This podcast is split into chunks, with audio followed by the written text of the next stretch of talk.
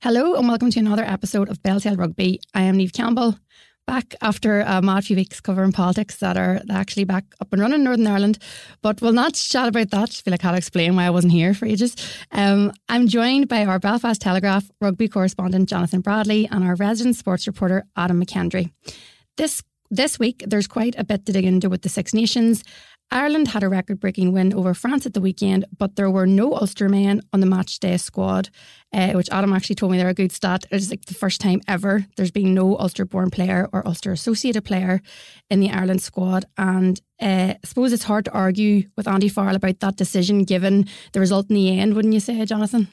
Well, it's hard enough to argue before the game, really, but Henderson is obviously Ulster's best player, the closest to making the twenty-three, the one on the central contract. And I think we've talked about this before, that he's probably in better form than Ulster as a team are, but naturally Ulster's form as a team will work against him. But you can't really say that he has a massive claim to be playing when the two best players on the pitch are then the players in his position. It would be um, a bit one-eyed to come on and say uh, Henderson should be ahead of either Byrne or Joe McCarthy, or sorry, Big Joe McCarthy, as I think it's enforced that you have to call him. Um, He's earned it after that after that performance, because obviously they were the. Uh, I was going to say, for my money, the best two players on the pitch, but I don't think anyone could uh, yeah, it's, it's counter ev- that anybody else. Money. Yeah. I, I wonder, in order to get the politicians back in Stormont, did we have to sacrifice something else, which was an Ulster player in the Ireland squad? Like, was that the sacrifice that had to be made? We have somewhere? An executive, but no representation on the Irish rugby team. It's, uh, it's an interesting trade-off. No, I, I'm, I completely agree with Johnny there. Like, can you say that any of the Ulster players should have gotten into the squad ahead of the team that Andy Farrell did pick? Probably not. Are there some guys who maybe might feel that they could have gotten in that squad? Yeah, I think... I think if there had been a five three split on the bench, then Stockdale would have been in with a good chance of being the twenty-three. Um, I think Henderson did have a shot at being on the bench, but equally can't really argue that he wasn't one of the three loose forwards on the bench. I do feel like that was the team that we kind of expected to be picked, and Ulster just... Yeah, they, they've sort of paid the price for the collective struggles that Ulster have had, and unfortunately that's something that, especially after that win over France, doesn't look like it's going to change anytime soon.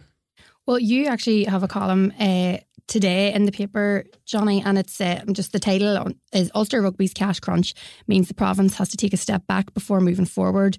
Uh, the, the province had nine hundred thousand pounds losses in the last year, and it's thought that Billy Burns is expected to leave Ulster for Munster. And I suppose what you're talking about there is, you know, how are we going to say away as if it's us, but just because we're based in this province, um, how how are Ulster going to come back from this now? Do you know, is it? I suppose they have to start up from the ground and not really worry too much about players getting on the Ireland squad. It's more of a grassroots thing first, would you say? Yeah, I think the fact that there's no player in an in an Ireland twenty-three isn't indicative of what's happening solely with the senior team and what's happening solely with the senior team right now. It involves an awful lot of people in the organisation from top to bottom looking at what has occurred, so that you have this situation where not even that there isn't an Ulster player, but there's no argument even from Ulster fans. Like, rugby fans by their nature are partisan. They're going to, uh, you know, we have this every year of so-and-so from my province wasn't included, it's a disgrace, blah, blah, blah, blah, blah. That's not just Ulster fans, that's everyone. But I didn't even hear anybody really arguing about it. And it's very easy to say, oh, Iain Henderson didn't get picked, so there's no Ulster player. That shouldn't be the question. The question should be, how are you in a position where Iain Henderson not getting picked means that there's nobody? And a big part of that is that they just haven't produced enough players. Certainly they haven't produced enough forwards. They haven't produced forwards the quality of the Leinster forwards. If you go through the team, obviously Porter, Sheehan, Furlong, Byrne, McCarthy, O'Mahony, Van der Flaer, Caelan Doris. The only one that didn't come through the Leinster systems there is Peter O'Mahony. So again, you're going back, as we always seem to say, like, Leinster are the blueprint, but you have to look at Leinster not at what they're able to do differently in terms of private schools, but what can what do they do well that means that they are able to produce such a quantity of players? Because it's not even top-end quality that we're talking about now. It's quantity. And there is another piece of it at play, which is obviously the loss of form over the last number of years that we've talked about, whether it be Jacob Stockdale, Robert Balacoon, James Hume, Mike Laurie. All these guys have had injuries. A number of those guys are showing signs of form again. Stockdale's obviously got himself back in the panel, as Adam mentioned. Um, just not in the twenty-three for a frontline game yet. So there's that. But again, I think that's short-term thinking. I think that's looking at the small picture. The big picture has to be, if there's thirty-seven men in an Ireland World Cup squad, Ulster should be, maybe they'll never be the biggest producer for the national team, but I think there's an argument to be made that they should certainly be the second. And you've got six players out of thirty-six, thirty-seven, and none in the first twenty-three. So it all speaks for itself, and it all speaks to a wider problem that I've spoken about in the column, that you obviously have to have frontline international players to be competitive. Ulster don't have them at the minute. So they have to go about producing them because, again, as we talked about, they're not going to be able to buy them.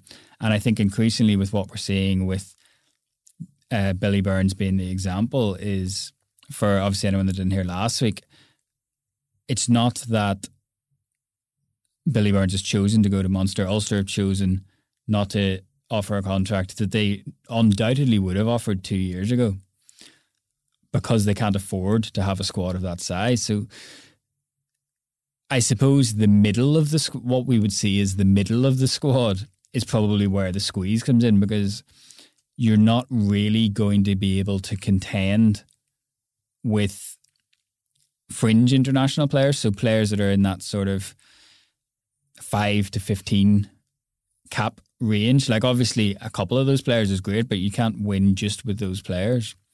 So Ulster have to find a way to get more of the Iain Hendersons. Again, I repeat, we're not talking about this, you know, this story isn't the fact that Iain Henderson got dropped for the France game. It's the fact that Iain Henderson getting dropped meant that there was no other contender, really.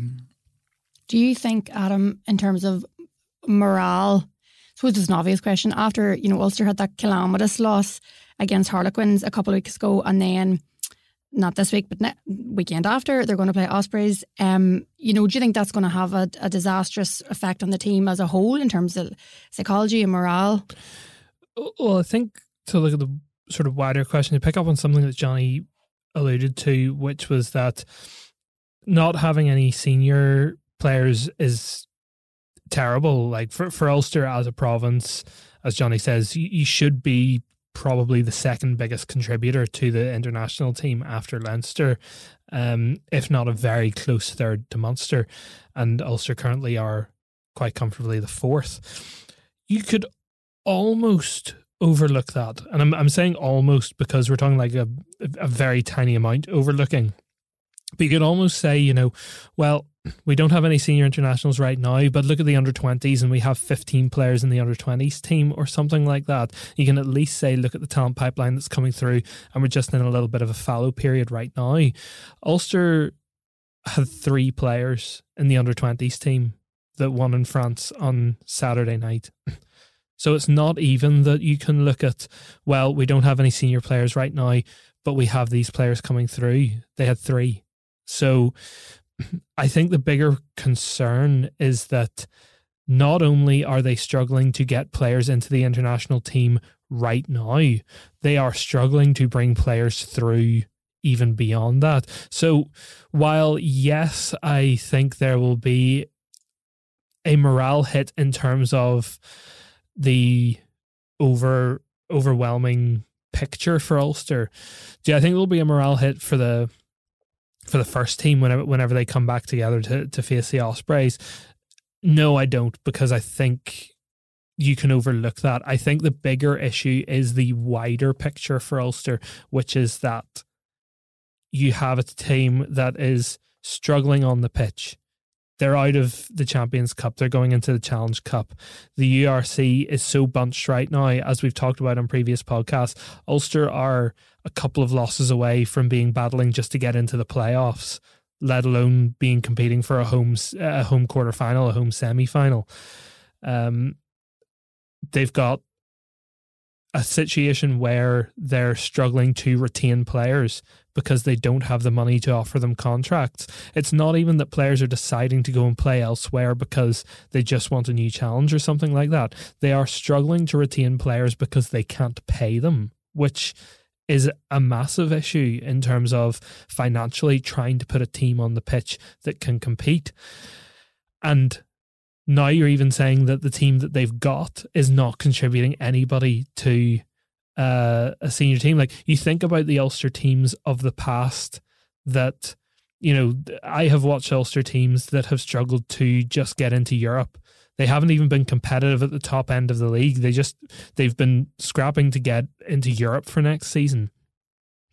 And they've managed to contribute Ulster players to the international setup. To be in a position now where not just that no, none of your players got into the Ulster team, or sorry, the Ireland team to play France at the weekend. It's not even like there's somebody injured who would be a shoo-in to get in. You had everybody available there and you didn't get anybody into the Ireland team. And Ireland had a few guys missing for that game. You talk about Mac Hansen not being there and you're not getting someone in. Like, that's that to me, it's the wider picture. I think whenever whenever the Ulster senior team comes back together to play the Ospreys, I think they'll be fine. They'll be looking at it very much in an enclosed bubble of this is what we have to do. They'll probably have quite a few of the Ireland guys back for that game in order to get them game time, in order to, to help out with their situation. So I think from that perspective, I think they'll be fine. It's the wider implications for where the province is right now, and it's not a good place for them to be at all. And I think uh, it's just important to add to that, that like Iain Henderson being selected, or as we had two years ago when there wasn't going to be an Ulsterman in the twenty-three and then somebody got injured and James Hume ended up on the bench against Wales in the opener a couple of years ago. That's just a sticking plaster, really. You know, the wider picture at Ulster isn't changed by whether Andy Farrell selects one Ulsterman or two Ulsterman or whatever. But just to add to what Adam said and why we're talking about this being at all levels, that I suppose one of the biggest problems, perhaps even the biggest problem, is in turning those under twenties players into more than good provincial players, because we've seen a lot of players come through that have played provincial rugby, have had good runs at Champions Cup rugby, but for whatever reason, those players are not being turned into internationals. So it's not even to say that they're not producing enough good players from schools and clubs or getting enough good players into the academy. Whenever players come out of the academy, there isn't an, a good enough conversion rate of turning those players into frontline internationals either. Billy Burns, is he is he definitely as good as gone to Munster, by the way, as far as you understand? As far as I understand, he's one hundred percent. I was going to say one hundred ten percent, be, be like those people on the Twitter, so you're always getting the percentages wrong. He is one hundred percent not going to be at Ulster next season. My understanding is it remains to be seen whether he goes to Munster, but that is the most likely yeah. place that he ends up. But the two things are completely disconnected, because he wouldn't have ended up at Munster if yeah. Ulster had have offered him a contract. And then um, just in case any listeners didn't didn't realise, because you'd written about this as well, Johnny, um, Tom O'Toole, the thought there had been talks that Leinster was maybe looking at him, but he's not going to go for now. No, so this is the other side of this coin, really. So my understanding of it is, and this will probably frustrate the other provinces given the wider discourse about Leinster central contracts, is that Leinster, obviously having had such a high percentage of their squad paid for on central contracts, I think it's ten, I could be wrong, um, were attempting to use the money that they have saved there to try and tempt an Irish tight head, one of whom was Tom O'Toole, to be their backup tight head to Tag Furlong. I don't think anybody beyond the most dyed-in-the-wool Leinster fan would have thought that was in any way good for Irish rugby if either Tom O'Toole or Finlay Bealham went to Leinster. So you end up in this situation where I think it was, certainly my understanding of it in the, in the case of Tom O'Toole, is that it was never going to happen because it was never going to be sanctioned. And furthermore, I think we talked about this before, like, you can't outbid somebody So if Ulster offer Tom O'Toole a tenner a game, Leinster can only offer him a tenner a game. And obviously a tenner in your pocket in Belfast gives you a lot more than a tenner in your pocket in Dublin. So I'd say that probably plays into these things as well. It would do for me anyway. Well, absolutely, we should we should note that Tom O'Toole uh, donated his fee when he appeared on this podcast. Yeah, so true. Um, true. Not financially motivated, but motivated in... Uh, In, in appealing to dog charities. Yes, in uh, helping out the dogs. It just so makes, makes us like a, him even a much more. Better per- a much better person than me, so he's probably not even thinking about these things. You're getting a fee for this show? Hopefully I get well. a fee for every day. um, in, in terms of like maybe good news for Ulster, uh, prop, no, he's not homegrown obviously, but Steven Kitshoff, he retained his place as the best player in the U R C after the competition released the latest edition of their top one hundred rankings. So um, we're, we're going to go glass glass half full here, Adam. Well deserved, would you say? I don't give any credence to these rankings whatsoever. I mean, look, Steven Kitshoff is a world-class loose head prop. I, I, this isn't what I'm arguing, but the fact that Italy back row Manuel Zuliani is number two on this list and then did not start for Italy in their Six Nations opener against England the weekend, I think tells you everything you need to know about where these players actually rank. It's look, you, you look down that list and you know, you, you have big names up there like Eben Etzebeth, Oxenshea, um, Gary Ringrose, Jack Conan. They're, they're all in the top ten, but realistically are... Are those lists, you know, like actual Gospel. scientific evidence that these are the best players? No, there's there's a lot more goes into sport than just looking at hard and cold facts. They can give you a general picture of who's performing well, but is it actually who is the best players? No, you know, Ulster have uh, four other players in the top one hundred. Uh, three of them are front rowers, and would you say Ulster's scrum has been one of the strengths of their game this season? No. So well, my laugh wasn't picked up there by that microphone. a, a scoff, so, a, a scoff snor- laugh, a snort of derision. So, like, that's uh, uh, Steven Kitshoff. Is he a world class prop? Yes, he is. Is he going to make Ulster better by being in their lineup? Yes, he will. Am I going to give a massive amount of credence to the fact that he's number one in the U R C's top one hundred? No, I'm not. That's just the bottom line for me. I've been reading a lot about data in sports recently because it's interesting and how it's um, become so prominent in a relatively short space of time and how it's affecting the discourse um, around sports and stuff. But one of the main learnings that all of these people that are much smarter than me have taken from this is that if your set of results is consistently producing outliers, then you need to check your processes of how you're getting to the results. And I would say that's probably how we're ending up with the top one hundred that doesn't feel representative of the top one hundred players in the U R C. Also, I said I was going to disregard this last year when it didn't feature Andy Warwick in it. And even though he hasn't played as much this year, I stand by that.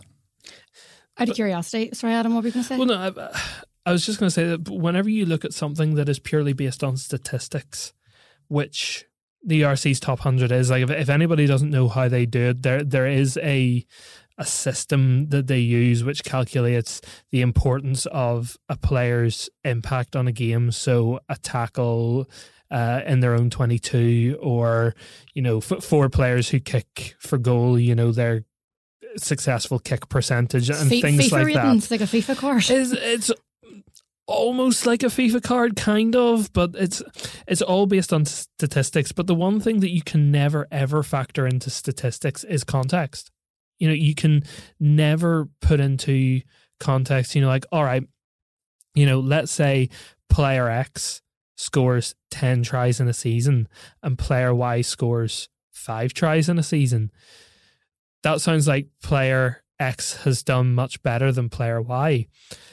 But let's say you then add in the context of player X happened to happened to start every single game and played and played eighty minutes in every single game, but player Y started five games in the season mm-hmm. and only actually came off the bench for twenty minutes in each game. Well, which player sounds like a better finisher of tries?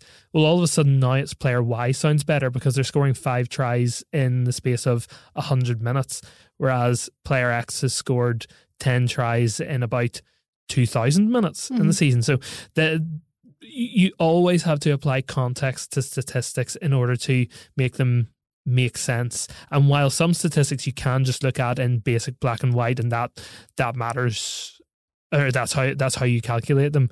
Whenever you're looking at something, you're trying to encompass, you know, who's the best player in the league across multiple positions, across multiple teams with different schedules, with uh, different systems.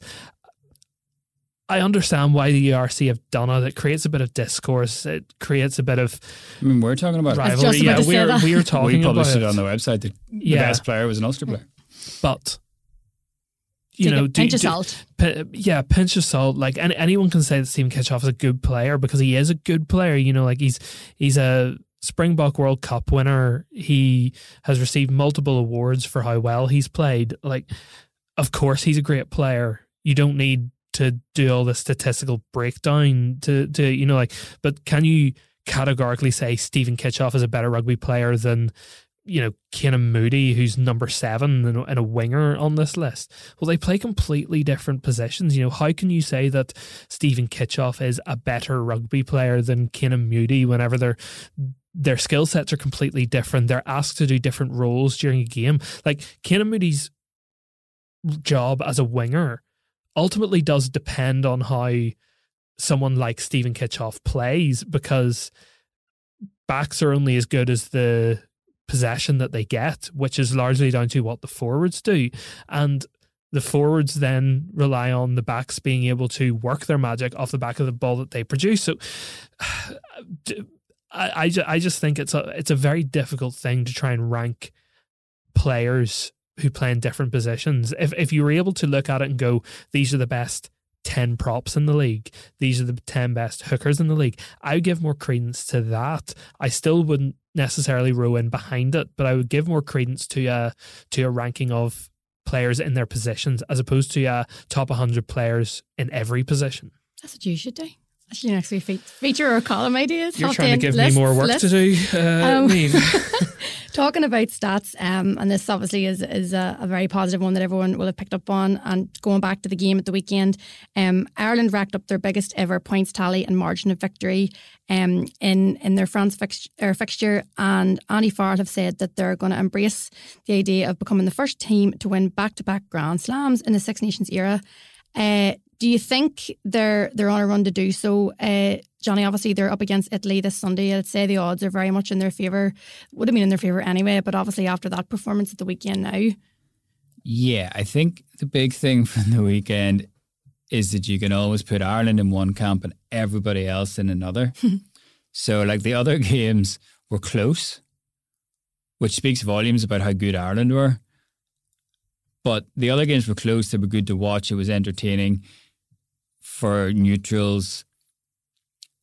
But I think my main takeaway from those four games, or sorry, those two games would be that the other four teams aren't good. Like Scotland looked good for a half, Wales looked good for a half. I would say they're both just not good. And Italy looked an awful lot better. But England, obviously with an awful lot of new moving parts and stuff, still managed to be relatively bad and still beat them. So the weekend from that perspective couldn't have gone any better from Andy Farrell, because he watched his side demolish the second best team away on the Friday and then saw four eminently beatable teams play over the rest of the weekend. Now, we know about home advantage in the Six Nations, despite the fact that obviously three away teams won this weekend. We, but we know traditionally how important home advantage is. There's still a possibility that that England away game in round four has the look of a banana skin. Potentially England, and I'm not just doubling down on this because I said it before the tournament, England should theoretically get better as we go. Um, so I'm not, I'm not saying that it's one hundred percent in the bag, but we are now in a situation, which is not the situation I expected to be talking about today, where Ireland would now have to be very disappointed, I think, if they don't go on to win a Grand Slam. I'll tell you what I think the Italy game at the last weekend did do, which has probably changed Andy Farrell's mind a little bit in how many changes he might make for this game. Now, I don't think he was going to make wholesale changes anyway, because you've then got the week's break afterwards. So and this, you had the nine-day turnaround before. Yeah, so the, this isn't me saying that I think Ireland were going to go wholesale and we were going to have fifteen new players starting the game. But any changes that he was maybe thinking about making, I think he might be starting to rethink, just because Italy were a lot better than I think a lot of people thought they were going to be, and they did genuinely push England until maybe about the sixty-five seventy minutes mark, and they managed to get a bonus point, which fair, fair play to them. I don't think a lot of people thought they would. So look, Ireland should have more than enough in this tank no matter in the tank no matter how many changes they make. But I think whenever you've just had the big win over France, you don't want to immediately trip up at the next hurdle, especially when that hurdle is Italy. So I think you might see Ireland going with a very similar team to what they had out last week, when maybe in the back of Farrell's mind beforehand he was thinking, we can make one or two extra changes for this game, knowing that it's just Italy. I think that's and that's a that's a credit to Italy for what they did as a, more than anything else. I think they they showed that they are a team that have found a little bit of a something that they can start to build on. And I think after a few people have watched Full Contact, you've got uh, you've got everybody trying to row in behind Italy as much as possible now. So uh, it's I think it'll be an interesting game at the weekend. As I said, I think Ireland will have far too much for Italy no matter what team they put out, but I, I'm certainly interested to see how this game goes now. Just out of curiosity, my last sort of question, because Johnny, like you had touched on earlier, that would it have really made a difference, the results, if if one or two Ulster players had have been put in that match day squad at the weekend? Um, like, would you would you either of you guys make any changes? Maybe not necessarily Ul- Ulster men, but for for the for the upcoming game, would you yourself? It wouldn't surprise me at all if we actually do see a change. Funnily, it's not a change I would actually make, but it wouldn't surprise me if we see, not because of anything to do with the player, but Andy Farrell historically, until Friday, had never went with a six two split. I think he did that for France. I don't think he will do that this weekend. And what Andy Farrell has historically shown a predilection to do is have a centre on the bench. Gary Ringrose is injured.